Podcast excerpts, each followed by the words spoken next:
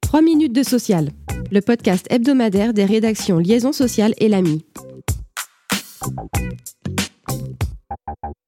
Renforcer les moyens de lutte contre la fraude sociale.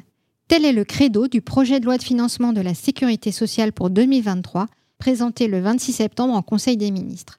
Sont par exemple prévues l'attribution de prérogatives de police judiciaire à certains agents de contrôle et un réaménagement des procédures de sanction.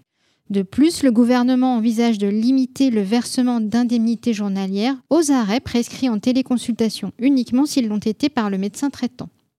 Au-delà de ce volet antifraude, le projet de loi souhaite améliorer la situation des salariés en congé maternité, paternité ou d'adoption. Tout employeur serait tenu de leur verser, lors de la paye, une somme au moins égale aux indemnités journalières maladie, dont il sera ensuite remboursé. À noter que le PLFSS vise également à renforcer les droits des cotisants, à instituer un nouveau dispositif d'arrêt de travail dérogatoire en cas de test positif au Covid et à moderniser le complément de libre choix du mode de garde. La réforme des retraites n'en fera pas partie. Elle sera finalement intégrée dans un projet de loi global qui sera adopté d'ici la fin de l'hiver après une phase de concertation a annoncé Elisabeth Borne. Cap sur la formation et le développement des compétences. Pour atteindre son objectif de plein emploi, le gouvernement a, dans le cadre de son projet de loi de finances pour 2023, alloué au ministère du Travail des crédits en augmentation portés par les aides à l'alternance et la subvention à France Compétences.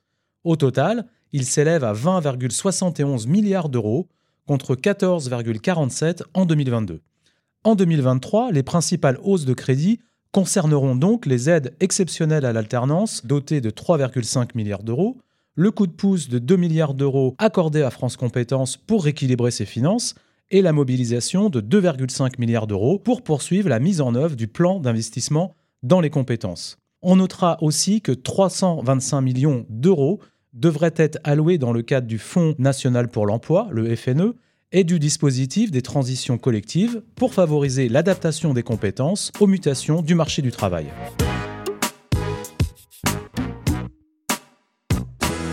Notre focus porte cette semaine sur les moyens d'action d'un syndicat lorsque la modification du règlement intérieur est intervenue sans que les formalités substantielles protectrices du Code du travail aient été respectées.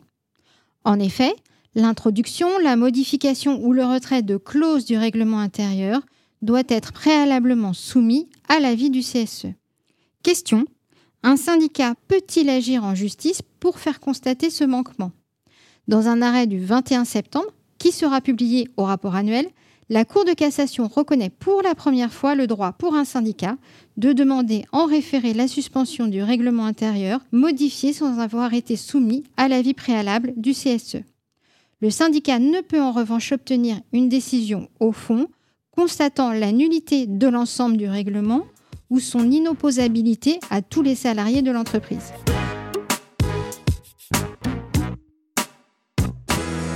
Avec 76 820 accords et avenants d'entreprise et 1063 accords et avenants de branche, l'activité conventionnelle a repris du poil de la bête en 2021, selon le bilan de la négociation collective dévoilé le 27 septembre par la Direction générale du travail. A noter que la hausse a davantage été marquée dans les branches, plus 5%, que dans les entreprises, plus 0,9%.